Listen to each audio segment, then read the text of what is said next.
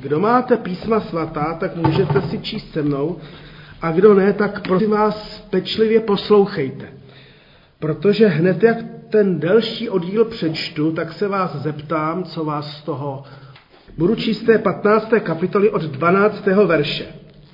A poštol Pavel píše, když se tedy zvěstuje o Kristu, že byl vzkříšen, jak mohou někteří mezi vámi říkat, že není z mrtvých stání? Není-li z mrtvých stání, pak nebyl vzkříšen ani Kristus. A jestliže Kristus nebyl vzkříšen, pak je naše zvěst klamná a klamná je i vaše víra.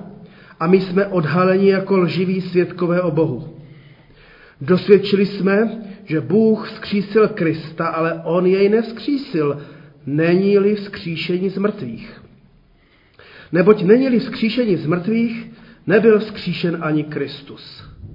Nebyl-li však Kristus vzkříšen, je vaše víra marná, ještě jste ve svých hříších a jsou ztraceni i ti, kteří zesnuli v Kristu. Máme-li naději v Kristu jen pro tento život, jsme nejubožejší ze všech lidí. Avšak Kristus byl vzkříšen jako první z těch, kdo zesnuli. A jako vešla do světa smrt skrze člověka, tak i z mrtvých stání. Jako v Adamovi všichni umírají, tak v Kristu všichni dojdou života. Každý v daném pořadí. První vstal Kristus, potom při Kristově příchodu vstanou ti, kdo jsou jeho. Tu nastane konec, až Kristus zruší vládu všech mocností a sil a odevzdá království Bohu a Otci. Musí totiž královat, dokud Bůh nepodmaní všechny nepřátele pod jeho nohy. Jako poslední nepřítel bude přemožena smrt. Vždyť pod jeho nohy podřídil všecko. Je-li řečeno, že je mu podřízeno všecko, je jasné, že s výjimkou toho, kdo mu všecko podřídil. Až mu bude podřízeno všecko, pak i sám syn se podřídí tomu, kdo mu všecko podřídil, a tak bude Bůh všecko ve všem. Jaký by jinak mělo smysl to, že se někteří dávají křtít za mrtvé? Jestliže mrtví vůbec nevstanou, proč se za ně dávají křtít? A proč i my se v každou hodinu vydáváme v nebezpečí? Den za dnem hledíme smrti do tváře. Ujišťuji vás o tom, bratři, při všem, co pro mne znamenáte v Kristu Ježíši, našem pánu. Jestliže jsem v, Efez, v Efezu podstoupil zápas se šelmami jen z lidských pohnutek, co mi to prospěje? Jestliže mrtví nevstanou, pak jesme a píme, nebo zítra zemřeme. Neklamte se, špatná společnost kazí dobré mravy. Vystřízlivějte, jak se sluší a nehřešte, někteří nemají ani ponětí o Bohu, říkám to k vašemu zahanbení. Ale někdo snad řekne, jak vstanou mrtví, v jakém těle přijdou. Doma si můžete celou 15. kapitolu přečíst. Na rozehřátí se vás ptám, jak to vnímáte, když apoštol Pavel takto píše o vzkříšení, jestli ve vás někdy byla či je pochybnost, kdo ví, jestli vzkříšení bylo a je. Jestli máte někdy vůbec odvahu si klást takové strašlivé otázky, jako jestli je vzkříšení, anebo tak přirozené otázky. Tak se, tak se ptám. No, to se týká naší víry. Věřím tomu, že to tak je, že to je v napsáno, ano. že to je Boží slovo a ano. Milost, protože to by bylo špatný, nám představit. Spolehala jenom na sebe a na to ne. No, mně se tady v tom textu nejvíc líbí, že prostě pokud jako není vzkříšení, tak jesme, píme a užívejme, protože aspoň, aspoň z toho života něco vytřískejme. A je úplně jedno, jestli to má nějaký mravní podtext nebo nemá. Jo, jako, protože není-li skříšení, tak ten Pavel nemá vůbec problém takhle argumentovat. Jo?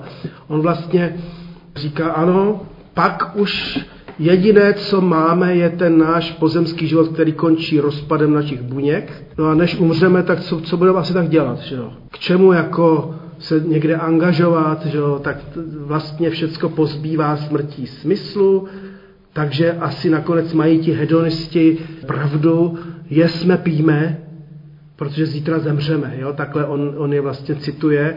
A není to, není to vlastně nabádání k nemravnosti. Je to velmi hluboká pravda, že není-li vzkříšení, no tak potom teda vytřískejme z toho života pro sebe maximum zábavy a potěšení a radosti a přece máme radost ze života, že jo? A chys, budeme chystat kapří polívku, že jo? A, a, a, a třeba si dáme štamprle nebo něco nám chutná, že jo? Tak, eh, ale není-li vzkříšení, tak je to jediný, co bychom vlastně, co máme. Jo? Tak takhle zajímavě. No a co říkáte na, to, na ty křty za mrtvé? To, to zaujíme každýho, ne, když to čteme. No, ano, mi vysvětli, no, Zaujíme to každýho, ale to, většina tomu nerozumí. Tak, že by nám to apoštol Pavel měl vysvětlit, že jo. Jo, dostanu se k tomu ve výkladu, ale mě to zajímá, jako. Znáte někoho, kdo se křtí, kdo křtí za mrtvé? Sekta mormoni. Sekta mormoni. Mor, mormoni eh, křtí, hledají v matriky a, a tak dále a křtí se za druhé i za mrtvé, aby je jako spasili. Jo, tak to je jako zajímavý. V tomto ohledu jsou na tom mormoni lepší než ti, kteří tvrdí, že není vzkříšení. Jo, protože vlastně ten apoštol Pavel, a to si ještě řekneme, on to neříkal proto, aby to lidi dělali. Ale on využil té jejich praxe, říkají, prosím vás, tak tady říkáte, že není vzkříšení a přitom se křtíte za mrtvé, tak jaký to dává smysl? Vy vlastně v nějaké vzkříšení věřit přece musíte, jo? Tak to bylo, to je vlastně on svým způsobem se uchopil toho, co se tam dělo, aby jim vysvětlil takovou e, zásadní věc, ale, ale rozhodně to neříkal proto, že to teda máme dělat nebo podobně. Takže. Nicméně nikdo z nás neví, jestli se za nás mormoni nedali pokřtít, jo? a tím pádem jsme všichni mormoni, kdyby to udělali z jejich pohledu. No tak. Ale to nám nevadí. Tak když to bereme po třech, tak písnička číslo šest. Víra křesťanská eh, se drží kréda a toho, co čteme u apoštola Petra i u apoštola Pavla a jiných, třetího dne vstal z mrtvých. A nebo jak jsme v neděli při večeři páně a před ní vyznávali, že věříme v těla z mrtvých skříšení. Dáváte k tomu nějakou svou představivost? Otázka. To se ptám jenom, jestli si to nějak představujete jak Ezechiel, když ty kosti chrastí a, a obrůstají masem, že jo, tak ten tu představivost prorockou jako měl, ale byl to obraz zkříšeného Izraele, že jo. A, a podobně. Nebo jak jsou ty horory, kdy se prostě otevírají hroby a z nich ti, ti zombíci vylézávají. Takže má, eh, lidé mají všelijakou představivost. Přiznám se, že já jsem eh, svou představivost pohřbil. Jako, já ji nemám, jo, jako nedovedu si představit, nicméně my jsme to nedočetli, tu celou 15. kapitolu, bylo by to dlouhé, ale Apoštol tam vlastně ukazuje takový obraz, obraz zrníčka a klasu. Že vlastně ten náš život je zrníčko, pohřbené, a to praskne a pak z toho něco vyroste. To si pak řekneme, řekneme na úplném závěru. To znamená, že potom i to naše skříšení bude vlastně totožné nějak s námi a zároveň kvalitativně a kvantitativně jiné. Jo? Takže je to tajemství, ale zajímavé.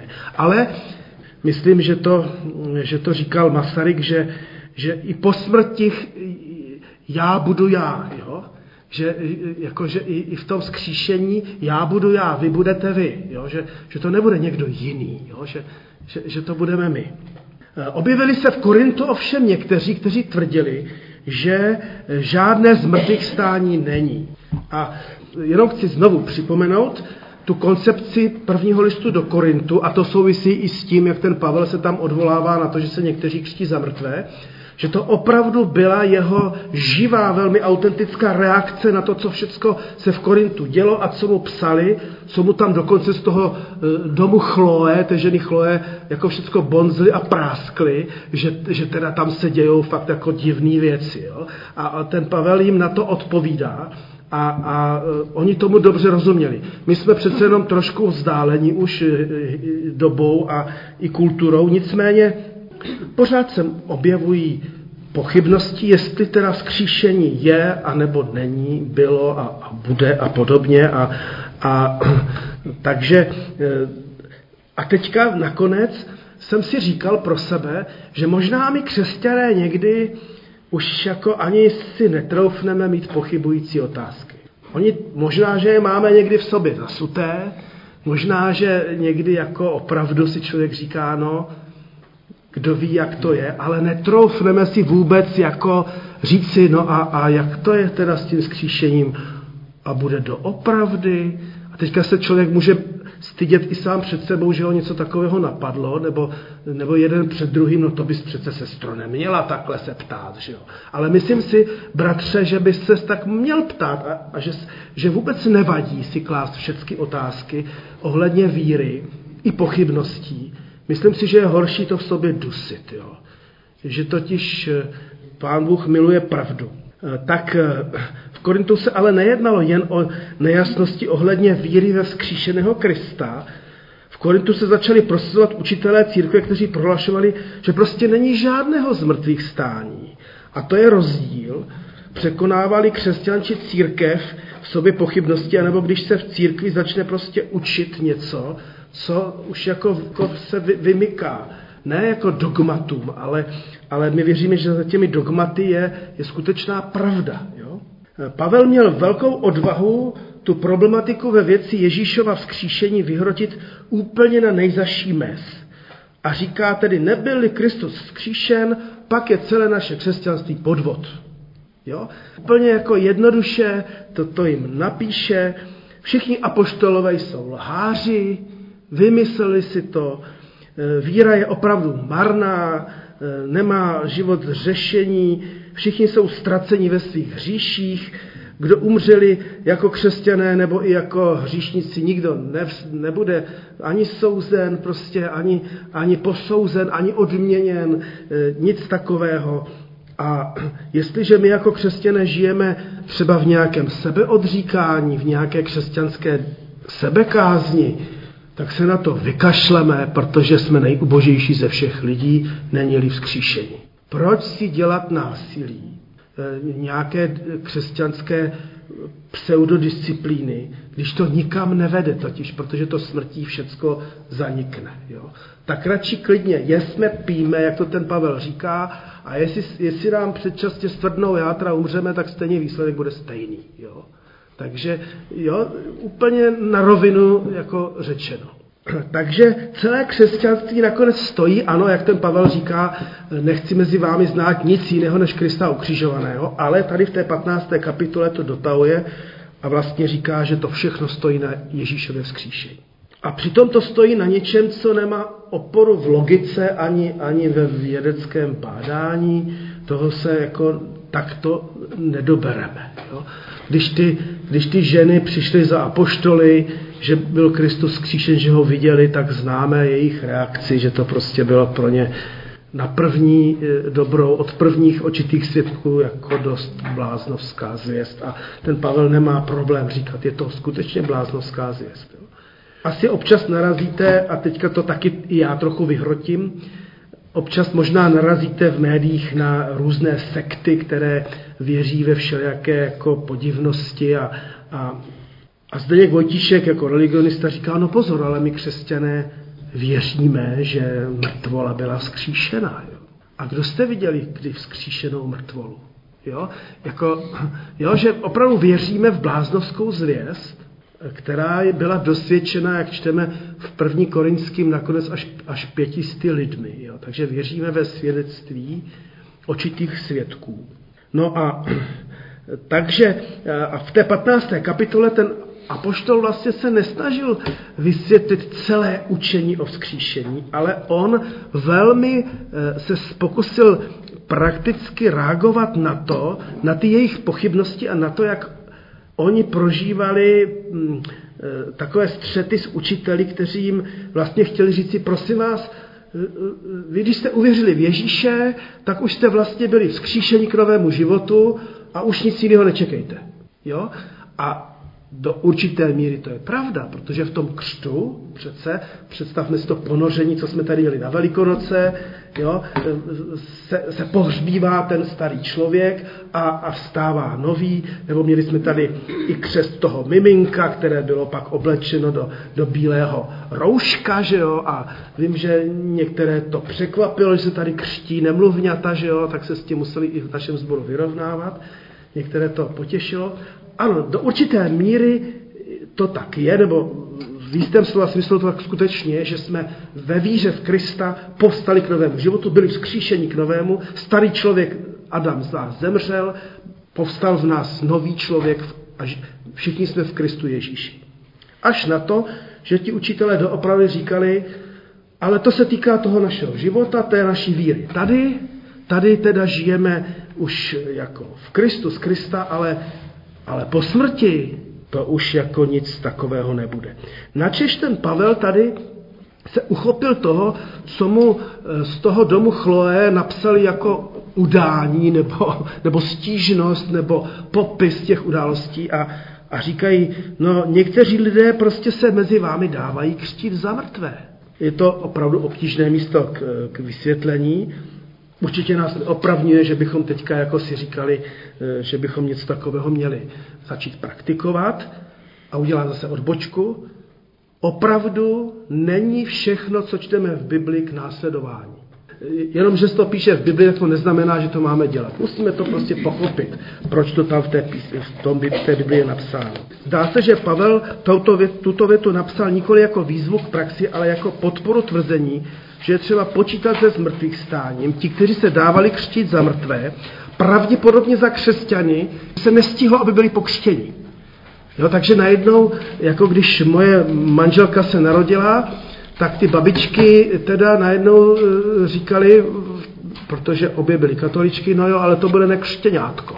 A co kdyby holčička umřela brzo, že jo, tak moje žena byla pokřtěna takzvaně na babičku, jo? že si to babičky přáli, ačkoliv rodiče byli ateisti. Jo? Takže ten křest jako v církvi byl vždycky jako důležitý a, a, a dodnes jako se, má, se má za to, že ten křest e, sám působí, ne v naší církvi, ale sám působí tu věc, kterou, která se činí, ex opere operato. Jo? Ale tak tedy oni opravdu měli možná bázeň v srdci. Říkali si, no tak oni nejsou pokřtěni, kdo ví, jak to bude. Někteří jenom, jo? Tak my, my se dáme pokřtít za ně, on to pán Bůh nějak uh, bude akceptovat, jo?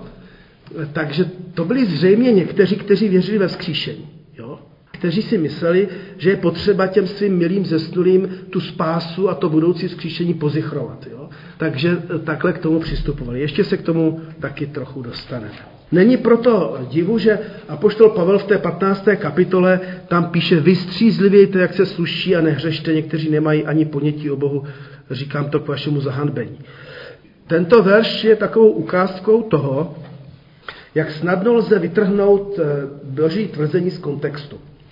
Když se píše, někteří nemají ani ponětí o Bohu, říkám to k vašemu zahanbení, tak eh, aspoň já jsem to jako mladík čítával tak, že to je vlastně taková výtka, člověče, ty málo evangelizuješ. To už jako měli dávno, dávno všichni kolegové, spolužáci vědět o Kristu, jenomže Apoštol to neříká v souvislosti s misí. Jo? To, jo, ta větička opravdu není v souvislosti s tím, že by jim říkal vy, vy, vy, vy málo evangelizujete. To opravdu tam jako není v této souvislosti. Je sice pravda, že by se křesťané měli hambit za to, že jestli držíme ústa a, a nikomu nic neřekneme, ale, ale ten problém je jinde. Pavel je vyzýval, aby vystřízivili ze svého nerozumného, přeexponovaného křesťanství, aby se vzdali svých naivních představ o tom, že vzkříšení už nastalo, že už dosáhli plnosti, dokonalosti, snad i božího království.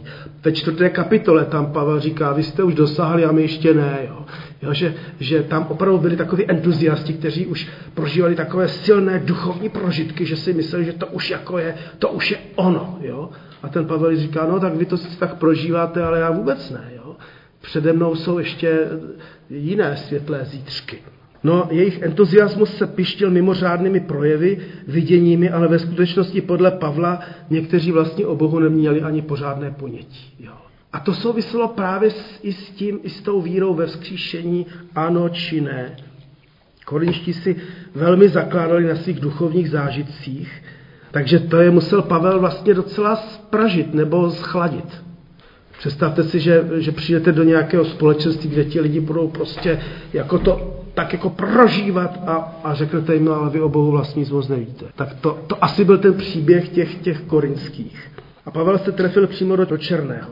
A nedotýkal se nějakých okrajových projevů a tak vůbec ne, a nebo formálního, formální záležitostí zboru. Dotýkal se samotné podstaty víry, neboť v Korintu byla narušena víra ve skříšení a tím naděje, která, se, která ze vzkříšení prostě plyne. Takže Pavel měl odvahu říci, co by se stalo, kdyby nebylo smrtvých stání. Žádné zmrtvých stání by nás nečekalo, naše naděje už byla zužitkována veškerá, už, už vlastně nemáme žádnou naději, než že možná ještě nám poteče voda z kohoutku a, a nebude válka, ale Eh, že už vlastně v okamžiku uvěření nám bylo dáno všechno a už nic dalšího před námi není. Kdyby nebylo vzkříšení, potom by ale nevstal ani Kristus, říká apoštol Pavel. Jo? Eh, takže tady najednou on říká, to, to vzkříšení mrtvých a z mrtvých stání se týká nás stejně jako Krista a Krista stejně jako nás. Všichni si měli uvědomit, co by znamenalo, kdyby zvěst o vzkříšeném byla jen fikcí nebo pohádkou. Tak takovém případě teda Pavel to vyhrocuje, tu diskuzi na nejvyšší mes a znovu opakuju, naše víra je prostě klamná, prázdná. Tam používá, já mám tady ta synonyma toho výrazu, který on používá, neúčinná, jo. bezmocná, prázdná, nemající důvod. Jo. Není-li, nebyl-li Kristus vzkříšen a nebudeme-li my vzkříšeni. V takovém případě by stálo celé křesťanství na lidské fantazii a vlastně říká, ještě jsme ve svých hříších. Jo, ještě ani odpuštění vin by vlastně nemělo eh, oporu. No a, a všichni vlastně apoštolové, my tady čteme Bibli, že jo, tak vlastně bychom museli říct, to je lež. Není to pravda. Takže ta diskuze, která vznikla v korinském sboru, byla opravdu jako vážná. Jo? Tam, tam nešlo o to, jak si tříbit nějaké jako eh, niance eh, svého křesťanství, ale přímo teda šlo o podstatu věci. No a všichni jsou ztraceni, ti, kteří už jsou mrtví, i ti, kteří ještě žijou. Smrt bere všecko definitivně neodvratně, včetně naděje. Ale ten Pavel takhle jako to říká a pak říká, avšak Kristus byl zkříšen. A to je takové jako krásné slovo, které se zjistuje vždycky v neděli eh, na Velikonoce. Avšak Kristus byl zkříšen. Navzdory pochybnostem, navzdory jeho smrti, navzdory všemu té epištole korinským je smrt nazvána jako poslední nepřítel a eh, protože my ještě žijeme, tak tento poslední nepřítel nás ještě čeká. Všichni zemřeli a všichni zemřou. Eh, občas eh, si člověk říká, no tak třeba se mě bude týkat vytržení nebo něco takového, jak čteme v první a druhé tesalonickým. Ale stejně, to budou nějaké výjimky. Bez ohledu na mravní a lidskou úroveň všichni umřou. No a do toho, že všichni umřou, eh, jak si patří úplně všichni a vlastně korinské nakonec překvapivalo, že i Kristus, který byl však vzkříšen. A Pavel říká, byl vzkříšen jako první a tam používá výrazu prvotina. Eh, prvotina vyjadřuje něco, čemu dobře rozuměli židé, v těch jejich obětních rituálech prvotiny z celé úrody patřily hospodinu. Zástupně byly prvotiny odděleny pro Pána Boha, jako Kristus byl oddělen. On byl obětován za nás, za naše hříchy, pro naše smíření a my jdeme v jeho šlépejích. A půjdeme přes hrob až ke skříšení. A poštol se odvolává až k prvnímu člověku, k Adamovi, skrze člověka vstoupila na zem smrt, skrze člověka, tedy Krista, nového Adama, na zem přišlo vzkříšení. V Adamovi všichni umírají, v Kristu všichni povstávají k novému životu a všichni budou vzkříšeni. A poštol zmiňuje přesné pořadí. Nejprve Kristus, pak zesnulý v Kristu a nakonec my živí. To je naše naděje. Takže ten Pavel píše tady totež, co do Tesaloniky, že my živí ty mrtvé nepředejdeme. Jo? Dosud ale vládne v kosmu mnoho mocností a sil, se kterými jsme my všichni konfrontováni. V Kristu je již vítězství zřejmé, ale ještě ne definitivní protože ještě zápasíme. Všechno ale spěje k tomu, že Kristus veškerou moc a sílu a vlády odstraní, zruší a všechno podá Bohu. Tady se znovu vrátím k tomu, co, ten, co už jsme si tady řekli, že apoštol Pavel opravdu předložil křesťanům v Korintu dvě perspektivy jejich života. Ta první perspektiva eh, se překvapivě týkala těch, kteří se dávali křtít za mrtvé nebo křtili eh, prostě jak si ty zesnulé sami na sobě. Jo. Pavel se k ním vlastně hlásí, Protože oni věřili ve skříšení. Jo? I když ta jejich praxe je však podivná a, a, a trochu absurdní a, a my ji neděláme, tak vlastně on se k ním hlásí a, a, a říká, no ale oni věří ve vzkříšení. To, že to dělají nějak divně a mají to trošku pomotané, no tak mávne nad tím rukou. Jo? On vlastně jakoby až použije tu jejich podivnou praxi, aby, aby, aby potvrdil, teď mezi váma jsou lidi, co ve vzkříšení věří, tak, tak se toho držte. Neříká jim, že se mají křtít za mrtvé. Jo? Povzbuzuje k tomu, aby věřili ve vzkříšení. A kdo věří ve vzkříšení, tak jako apoštol Pavel potom klidně má, ne klidně, ale třeba odvážně spíš řečeno, má schopnost nasadit život, riskovat život, třeba i umřít pro Krista, nebo si něco v životě odepřít, jo, protože to dává smysl, jo, protože máme naději. Když už jsme u těch obětí v bratřích Karamazových, to je takový pro mě silný mm, příběh, tam, tam je řečeno, že takový mladí, horliví lidé jsou schopni prostě i obětovat vlastní život, umřít třeba ve válce a podobně. A ten Dostojevský tam jako kritizuje, no ale aby obětovali šest let sebeodříkání a, a sebeumravňování a aby za šest let pořádně vystudovali, tak to je těžší, než obětovat vlastní život jednorázově. Tak to jenom mě teďka napadlo. Protože existuje ještě druhá varianta, pokud není skříšení, pokud, pokud teda pro nás nemá smysl žít pro Ježíše i obětovat život pro Ježíše, protože by bylo skříšení, pak je druhá praxe, kterou nabízí Pavel, dobře jíst, dobře spát, dobře si užívat, ne, nemyslet příliš na smrt, to je jako ztráta času, ty dny, které máme, nevíme, kolik jich je, tak prostě maximálně z toho vytřískejme užitek. Avšak Kristus byl zkříšen, říká Pavel, jo, do, do těchto úvah. No a ta 15. kapitola, když si ji doma celou přečtete, tak ona, ona má svou logiku, ale pro krátkost času jsme ji nečetli, ale můžeme se nějak tam dočítat, že se vzkříšením to bude vypadat takto. Jako každé stvoření má z božího rozhodnutí svou podobu, svůj tvar, svoje tělo, člověk, zvířata, slunce, měsíc, hvězdy, klasy, dokonce svůj lesk a slávu.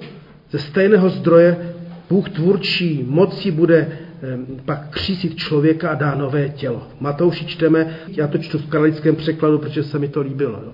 A tehdášť spravedlivý stkvíti se budou jako slunce v království Otce svého, kdo má uši k slyšení slyš.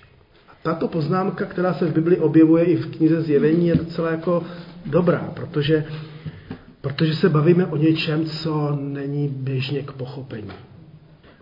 Kde jen Duch Svatý nám může dát najednou uši k zaslechnutí eh, toho evangelia, k porozumění.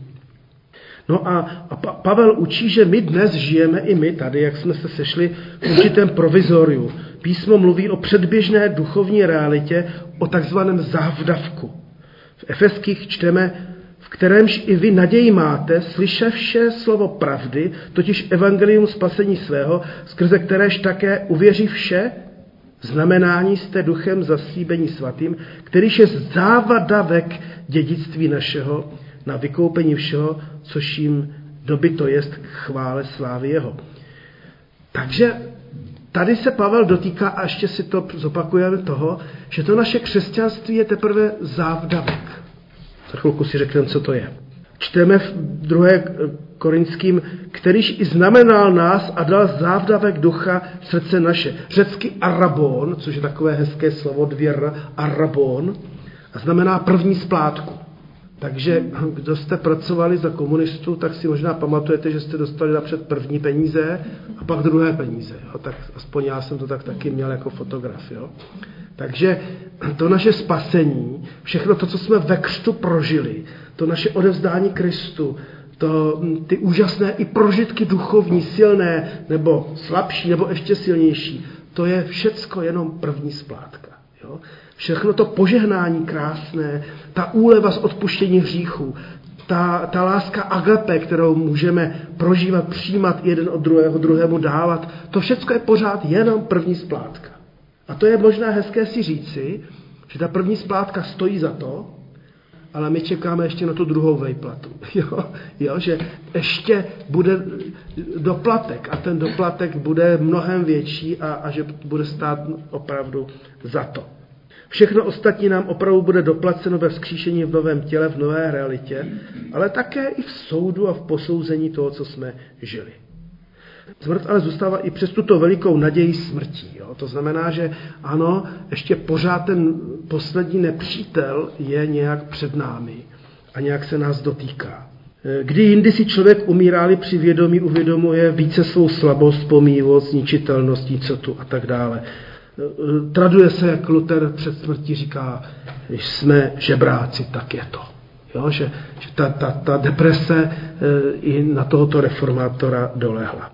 To všechno se ve smrti zasevá, jak psal Pavel, aby bylo vzkříšeno cosi nového, neporušitelného, silného. Prostě jsme ten, to zrníčko, malinké zrníčko, které je pohřbeno a až zazní polnice, tak to praskne a vyroste z toho něco nového. A tím se dostáváme do závěru. Tady mám na závěr zase citaci z té 15. kapitoly. Chci říct si toto, bratři a sestry, že člověk, jak je, nemůže mít podíl na království božím. A pomítelné nemůže mít podíl na nepomítelném. Odhalím vám tajemství, ne všichni zemřeme, ale všichni budeme proměněni. Naraz v okamžiku, až se naposled oze polnice. Až, až zazní mrtví budou skříšení k nepomítelnosti a my živí proměnění. Pavel, a tady mám citaci od Jebe Součka, Pavel jednou větou zhrnuje své přesvědčení, že vzkříšení bude nutně znamenat nový tvůrčí čin Boží. Vždyť pozemské tělo a krev, tak jak je známe, vyjádření lidské tělesné podstaty nemůže obdržet i království Božího. Takže vlastně ten, ten teolog náš český říká, to vzkříšení vlastně nakonec bude jako boží tvůrčí čin s náma. Jo? Takže když, když ještě jsme nestačili uložit maminku do hrobu, takže když, když máme urnu, kde je prach, když si ten prach nám pekl dorty, že jo, a, a, a narodil mě, že jo, a tak dále, jo, tak je jasné, že to vzkříšení musí znamenat nějaký nový tvůrčí čin Boží. A mám tady poslední větu, máme se na co těšit. Na nový tvůrčí čin s každým z nás. Jo, tak, tak to je, co jsem si pro nás připravil a nevím, co se vám všecko při tom všem e, rojilo v mysli a v duši.